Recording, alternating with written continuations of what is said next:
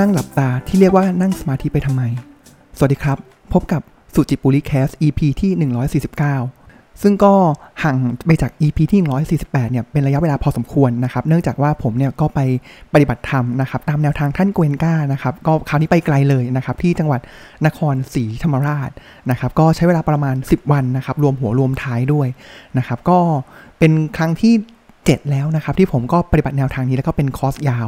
นะครับก็เดี๋ยวถ้าเกิดมีโอกาสเนี่ยเดี๋ยวผมจะมาเล่าประสบการณ์ต่าง ๆ อีกทีหนึ่งนะครับ แต่ว่าหนึ่งในเนื้อเรื่องนะครับที่ผมอยากจะนำมาเล่าสู่กันฟังในวันนี้นะครับ ซึ่งผมว่า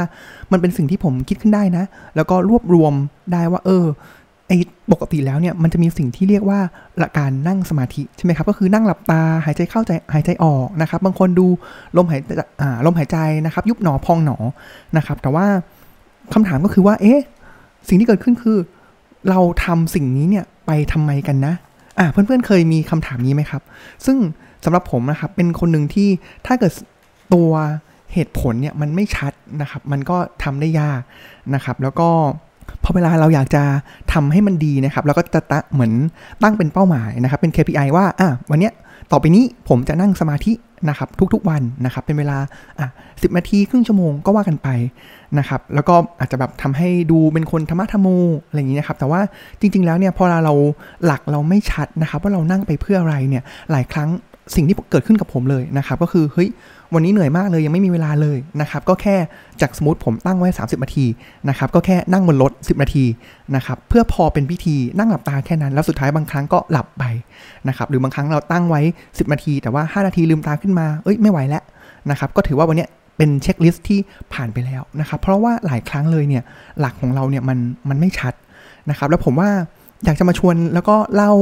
สู่เพื่อนๆผู้ฟังด้วยนะครับ ว่าเออเรานั่งหลับตาแบบเนี้ยกันไปเนี่ยเพื่ออะไรนะครับ แต่ว่าก่อนที่จะเล่าเนี่ยครับอยากจะทำความเข้าใจบางประเด็นก่อนนะครับว่าจุดประสงค์ที่ผมพูดในวันนี้เนี่ยการหลับตาทำสมาธิหรือการปฏิบัติธรรมเนี่ยมันต้องปูพื้นแล้วก็ให้เข้าใจในหลายแง่มุมเนี่ยไปพร้อมกันก่อนนะครับ แง่มุมแรกเลยนะครับ แง่มุมแรกนะครับก็คือผมว่าเราด้วยการแปลภาษาของเราแล้วกันนะครับ การไปว่าการที่เรานั่งขัดสมาธิใช่ไหมครับ แล้วก็หลับตานะครับ แล้วก็อาจจะดูลมหายใจหรืออะไรต่างๆเนี่ยครับเราใช้คำว่านั่งสมาธินะครับ แต่ภาษาฝรั่งเนี่ยหรือว่าทางบาลีเองเนี่ยครับคำนี้มันคือการภาวนานะครับมันคือ meditation นะครับ meditation เนี่ยมันคือเหมือนเป็นการภาวนาเนาะจริง ๆ แล้วเป็นภาวนามากกว่าที่จะมันเป็นนั่งสมาธินะครับ เพราะว่าการภาวนา นะครับหรือการนั่งหลับตาอย่างนี้แหละครับ มันผมว่าจริง ๆ แล้วเนี่ยมันแบ่งออกมาเป็น 2 ระดับนะครับ ระดับแรกผมว่าปูพื้นนิดนึงนะครับ มันคือกรรมฐานแหละนะครับภาวนากรรมฐานนะครับ แล้วก็สิ่งแรกเลยเนี่ยเบสิกนะครับก็คือสิ่งที่เรียกว่าสมถกรรมฐานอ่าก็คือผมว่าอันนี้แปลตรงตัวเลยนะครับว่าแบบแรกสมถะเนี่ยครับก็คือการนั่งสมาธิ เช่นอะไรบ้างครับ นั่งสมาธิก็อย่างเคยเป็นไหมครับว่า ก่อนเข้าห้องสอบนะครับ แบบเฮ้ยใจเราเนี่ยตื่นเต้นมากเลยนะครับ ก่อนไปพูดหน้าชั้นเนี่ยเราต้องสูดลมหายใจนะครับ แล้วก็ทำสมาธิเพื่ออะไรครับ จิตของเราเนี่ยหรือสมองความคิดของเราเนี่ยมันซัดส่ายนะครับ แต่ว่าเราต้องรวมจิตให้มันนิ่งนะครับ keyword เลยคือทำให้จิตเนี่ยมันรวมศูนย์แล้วก็จิตนิ่ง อันนี้เป็นเลเวลพื้นฐานแรกเลยที่ทำให้จิตนิ่ง และมันจะเป็นจิตที่มีคุณภาพนะครับ ซึ่งการทำแบบนี้เนี่ยครับ ก็ ทำได้หลายแบบนะครับก็คืออาจจะเป็นหลับตาดมหายใจก็คือลมหายใจเข้าออกใช่ไหมครับแล้วก็อาจจะเป็นเราอาจจะบริกรรมพุทโธนะครับยุบหนอพองหนอนะครับหรือแบบบางครั้งเนี่ยถ้าเกิดเราไม่นั่งหลับตาเนี่ยครับการเดินจงกรมเองเนี่ยครับก็เป็นการทำสมาธิแบบหนึ่งเหมือนกันนะครับอันนี้คือแบบแรกนะผมว่าอันนี้เป็นสิ่งสำคัญนะครับคือ จิตที่จะทำการกิจการงานต่างๆ ได้เนี่ยต้องเป็นจิตที่มีคุณภาพนะครับและจิตที่มีคุณภาพเนี่ยก็คือจิตที่มีสมาธิ อันนี้คือระดับแรกนะครับแล้วก็ระดับที่2นะครับซึ่งก็ผมว่าระดับแรกจริงๆแล้วสำหรับหลายคนเนี่ยก็ยากอยู่แล้วนะครับนั่งแล้วอาจจะหลับนั่งแล้วหลับตาแล้วอาจจะฟุ้งนะครับระดับที่2เนี่ยมันคือการวิปัสสนานะครับ ซึ่งที่ผมไปเนี่ยครับก็คือเป็นวิปัสสนาเป็นหลักเลยนะครับ ก็ต้องเริ่มต้นด้วย นั่งสมาธิก่อนนะครับก็คือกรรมฐานสมถกรรมฐานก่อนเป็นพื้น ยังไงพื้นต้องแข็งแรงก่อนนะครับแล้วค่อยต่อยอดไปที่การวิปัสสนาได้นะครับ ซึ่งวิปัสสนาไปเพื่ออะไร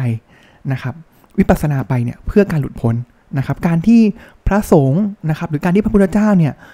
ตรัสรู้ได้นะครับ พระสงฆ์เนี่ยบรรลุอรหัตผลได้นะครับ หรือการก้าวหน้าไปในธรรมนะครับ ก็คือเขาต้องนั่งปฏิบัติ วิปัสสนากรรมฐานนะครับ เพราะฉะนั้นแล้วเนี่ยการภาวนาเนี่ยผม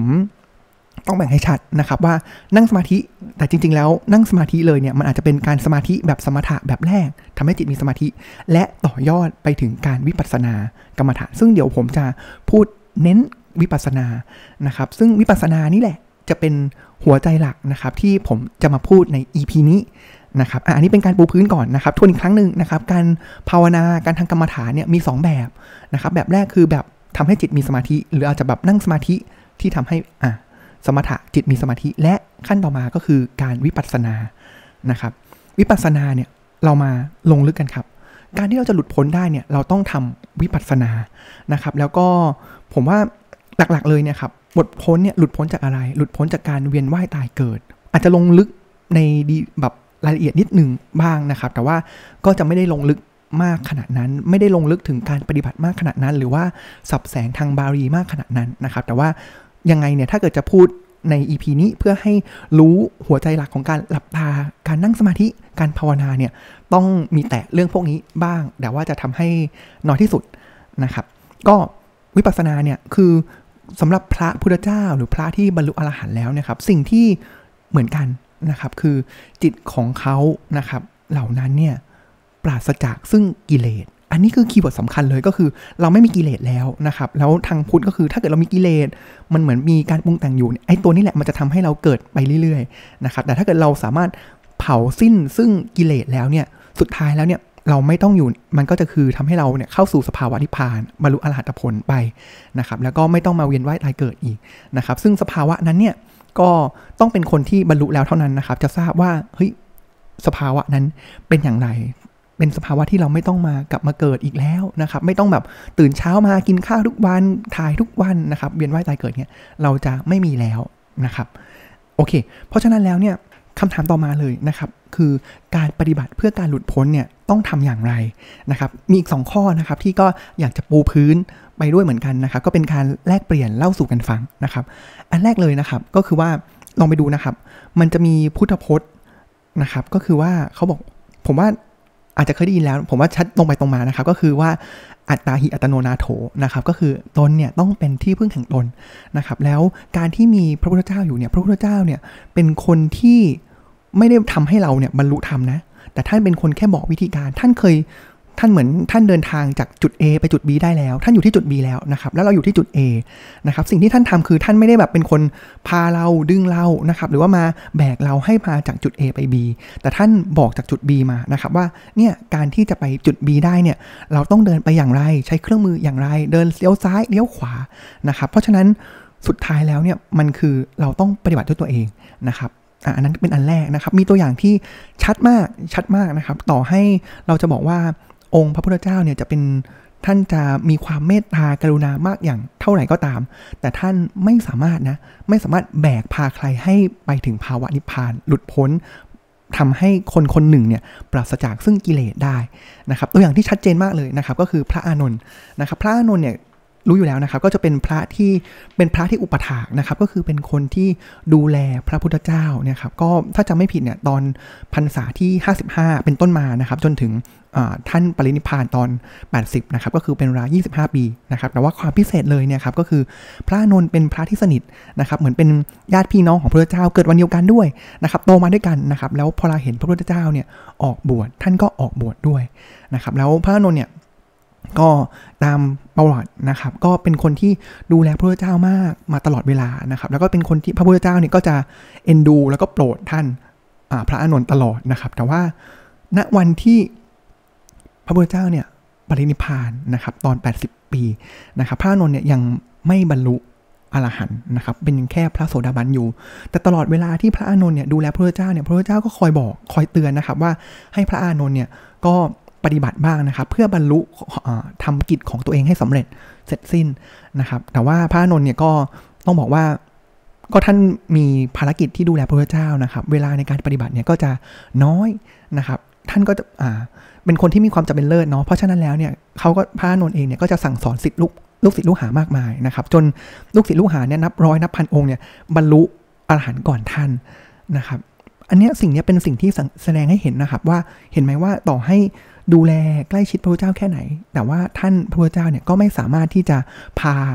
หรือใช้อิทธิฤทธิ์อะไรใด ๆ เนี่ย เพื่อที่จะทำให้ใครบรรลุอรหันต์ได้นะครับ ตนเนี่ยต้องทำด้วยตนเองเท่านั้นนะครับ ก็เรื่องเล่าต่ออีกนิดนึงนะครับ ก็คือตอนที่หลังพระพุทธเจ้าเนี่ยปรินิพพานไปแล้วนะครับ แล้วมันก็มีเหตุที่แบบทำให้ศาสนาหลักทำคำสอนเนี่ยเริ่มแบบเฉออกไปนะครับ พระมหากัสปะเนี่ยก็จะ มีดำรินะครับว่าต้องทำสังคยนานะครับแล้วก็สังคยนาคือก็คือให้พระที่เรียนรู้พระที่บรรลุอาหารแล้วนะครับ500รูปนะครับก็มาเหมือนมาท่องมาดูว่าสิ่งที่เรียนรู้มาเนี่ยเป็นพุทธพจน์จากพระพุทธเจ้าจริง ๆนะครับ เพราะนั้นก็เพื่อความแม่นยำนะครับก็คือ 500 รูปที่บรรลุอรหันต์แล้วนะครับ แล้ว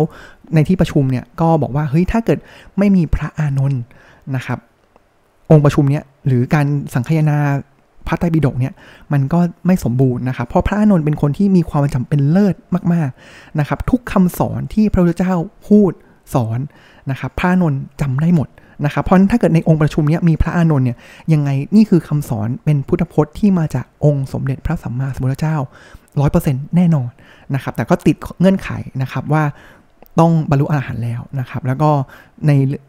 พุทธประวัตินะครับ ก็มีการเล่านะครับว่าจนถึงคืนสุดท้ายนะครับ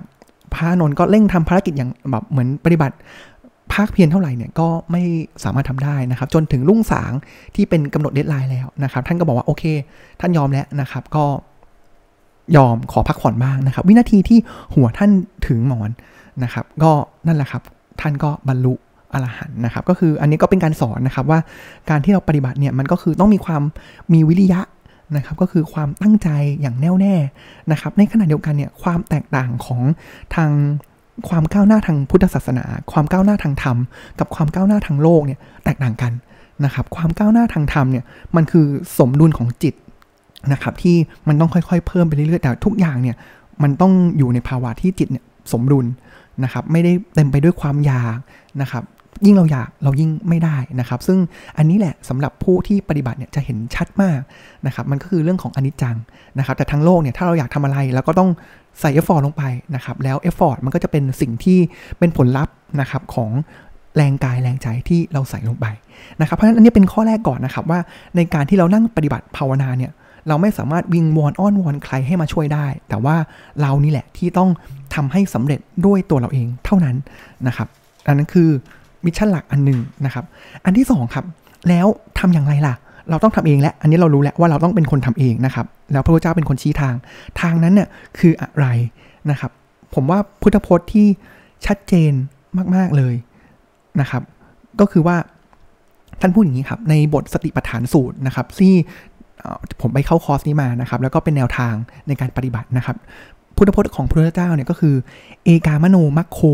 นะครับแล้วก็ยะที่ทางจัดดาโรสติปัฏฐานัง หมายความว่าอย่างไรครับ เอกามโนมัคโคเนี่ยหมายความว่านี่คือหนทางเดียว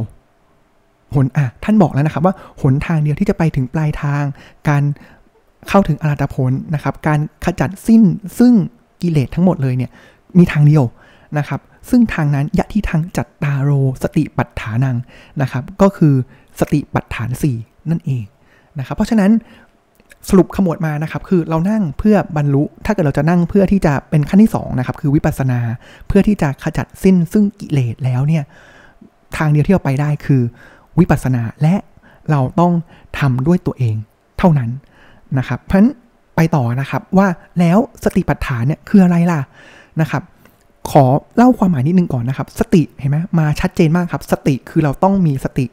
นะครับบัตฐานเนี่ยก็คือเป็นฐานของสตินะครับ ซึ่งมีอยู่ 4 ฐานด้วยกันนะครับ ก็มีกายานะครับ คือสังเกตกายดูกายนะครับ ดูเวทนา ดูจิตแล้วก็ดูธรรมนะครับ ซึ่ง ผมจำได้ว่าเมื่อปีที่แล้วที่ผมไปคอร์สครั้งนี้ครั้งแรกมาเนี่ย ผมมีการสรุปไปแล้วทีหนึ่งนะครับ แต่เดี๋ยวมีโอกาสเนี่ยผมว่าอาจจะมาเล่าสู่กันฟังอีกครั้งนะครับ เพราะว่าทุกครั้งที่ไปปฏิบัติเนี่ยความเข้าใจในธรรมะเนี่ยมันก็จะมีความมันไม่ไม่สมบูรณ์ในตัวมันเองนะครับ แต่มันก็จะมีความเข้าใจที่มากขึ้น ครอบคลุมมากขึ้น ลึกซึ้งมากยิ่งขึ้นนะครับ อันนี้เดี๋ยวผมมาเล่าให้ฟังว่ากายเวทนาจิตธรรมเนี่ยในสติปัฏฐานเนี่ยเป็นอย่างไรบ้างแต่วันนี้ผมบอกแค่พื้นก่อนนะครับว่า กายเวทนาจิตธรรมเนี่ยคือองค์ประกอบทั้ง 4 ของสติปัฏฐานนะครับ และเป็นทางที่พาไปสู่จุดสุดท้าย เป้าหมายสูงสุดของการปฏิบัติธรรมหรือเส้นทางทางธรรมนะครับ ซึ่งอย่างที่ผมบอกไปนะครับว่าสุดท้ายแล้วเนี่ยภาวะนิพพานคือเป็นภาวะที่ปราศจากซึ่งกิเลสทำลายและเราไม่มีและกิเลสนะครับ การปรุงแต่งการสังขารที่อยู่ในจิตของเราพื้นจิตของเรานะครับ ซึ่ง ถ้าเกิดใครมาทางแนวทางของพุทธนะครับ เราต่างรู้อยู่แล้วนะครับว่าเราทุกคนเนี่ยเกิดมาเนี่ยนับร้อยชาติพันชาติหมื่นชาติแสนชาตินะครับ แล้วในแต่ละชาติเนี่ยครับโอ้โห มีบาป มีกิเลส มีอะไรต่างๆเนี่ยที่มันสะสมหมักหมมทับกันอยู่มามากมาย มากมายมหาศาลเลย แล้วเรากำลังจะบอกว่าเฮ้ยเราเกิดมาชาตินี้แล้วเนี่ยเราจะทำลายหมดเลยนะครับ เราจะเผากิเลสเหล่านี้หมดเลยเนี่ยโอ้โห คำถามคือ แล้วเราจะเผากิเลสจัดการกับกิเลสนี้ได้อย่างไร ผ่านการนั่งหลับตาอะอันนี้แหละเป็นคำถามสำคัญก็คือเราเริ่มไล่มาสู่นะครับว่าเราปฏิบัติธรรมไปนะครับ แล้วเพื่ออะไรถูกไหมฮะของสำหรับ EP นี้นะครับ แล้วตอนนี้เราจะมาพูดถึงแล้วว่าเรารู้แล้วว่าปลายทางเนี่ยของการวิปัสสนานะ ถ้าเกิดเพื่อการหลุดพ้นคือ เราต้องเผากิเลสทำด้วยตัวเองนะครับ ผ่านกระบวนการของสิ่งที่เรียกว่าสติปัฏฐาน 4 ซึ่งนั่นก็คือทางสายเดียวที่องค์สมเด็จพระสัมมาสัมพุทธเจ้าบอกนะครับว่าเป็นทางสายเดียวเลยแหละนะครับที่สามารถที่จะพาเราไปถึงจุดสุดท้ายได้นะครับ แต่ว่ามันเป็นทางนี้ก็จริงนะครับ แต่ว่ามันเหมือนมีท่านเกวนก้านะครับเขาก็เปรียบนี้ครับว่าเหมือนเป็นเราจะขึ้นไปยอดภูเขานะครับ เหมือนยอดเจดีเจดีหนึ่งนะครับ ทางขึ้นเนี่ยมันมี 4 ทางนะครับ แล้วสุดท้ายเนี่ยมันจะไปรวบอยู่ที่จุดเดียวนะครับ อาจจะขึ้นในทางที่เรียกว่ากายนะครับ เราจะขึ้นฝั่งที่เรียกว่าเจตเวทนา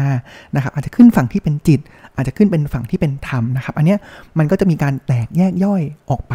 ซึ่งตอนนี้ครับมาถึงตรงนี้แล้วนะครับ ผมว่าเราพอรู้แล้วนะครับว่า การที่เรานั่งหลับตาเนี่ยเรารู้วายและวายของเราเนี่ยก็คือไปเพื่อการบรรลุนะครับการหลุดพ้นนะครับภาวะนิพพานภาวะอรหัตผลนะครับก็คือเป็นภาวะที่ปราศจากซึ่งกิเลสเผากิเลสหมดนะครับต่อมาเลยเรารู้วัดแล้วนะครับวัดก็คือเส้นทางที่จะไปก็คือสติปัฏฐาน 4 ที่เราต้องปฏิบัติด้วยตัวเราเองนะครับใน EP หน้าครับผมจะมาต่อใน part สุดท้ายนะครับว่าแล้ว how ทำอย่างไรล่ะนะครับที่จะ ไปถึงตรงนั้นได้ผ่านการนั่งหลับตานะครับ ก็ผมเชื่อนะครับว่าในในทุกสิ่งนะครับที่เราลงมือทำไปเนี่ยถ้าเราชัดในเนี่ย framework นี้นะครับก็คือ why what how นะครับเราเรามีหลักที่ชัดนะครับแล้วเราจะไปถึงเป้าหมายได้นะครับ วันนี้สรุปในส่วนของ why และ what ก่อนนะครับ ในส่วนของ how เนี่ยติดตามต่อได้ใน EP หน้านะครับสำหรับวันนี้ก็ขอบคุณที่ติดตามรับฟังนะครับ แล้วก็มีเนื้อหา ก็ผมว่าไปปฏิบัติคราวนี้ก็มีอะไรที่สามารถนำมาเล่าสู่กันฟังได้อีกเยอะแยะเลยนะครับ ก็เดี๋ยวจะพยายามขมวดปมแล้วก็นำมาย่อยเป็นเนื้อหาที่มีประโยชน์แล้วก็เล่าสู่กันฟังในสุจิบุรีแคสแห่งนี้นะครับตอนนี้ขอบคุณที่ติดตามรับฟังนะครับ แล้วก็ขอกล่าวคำว่าสวัสดีครับ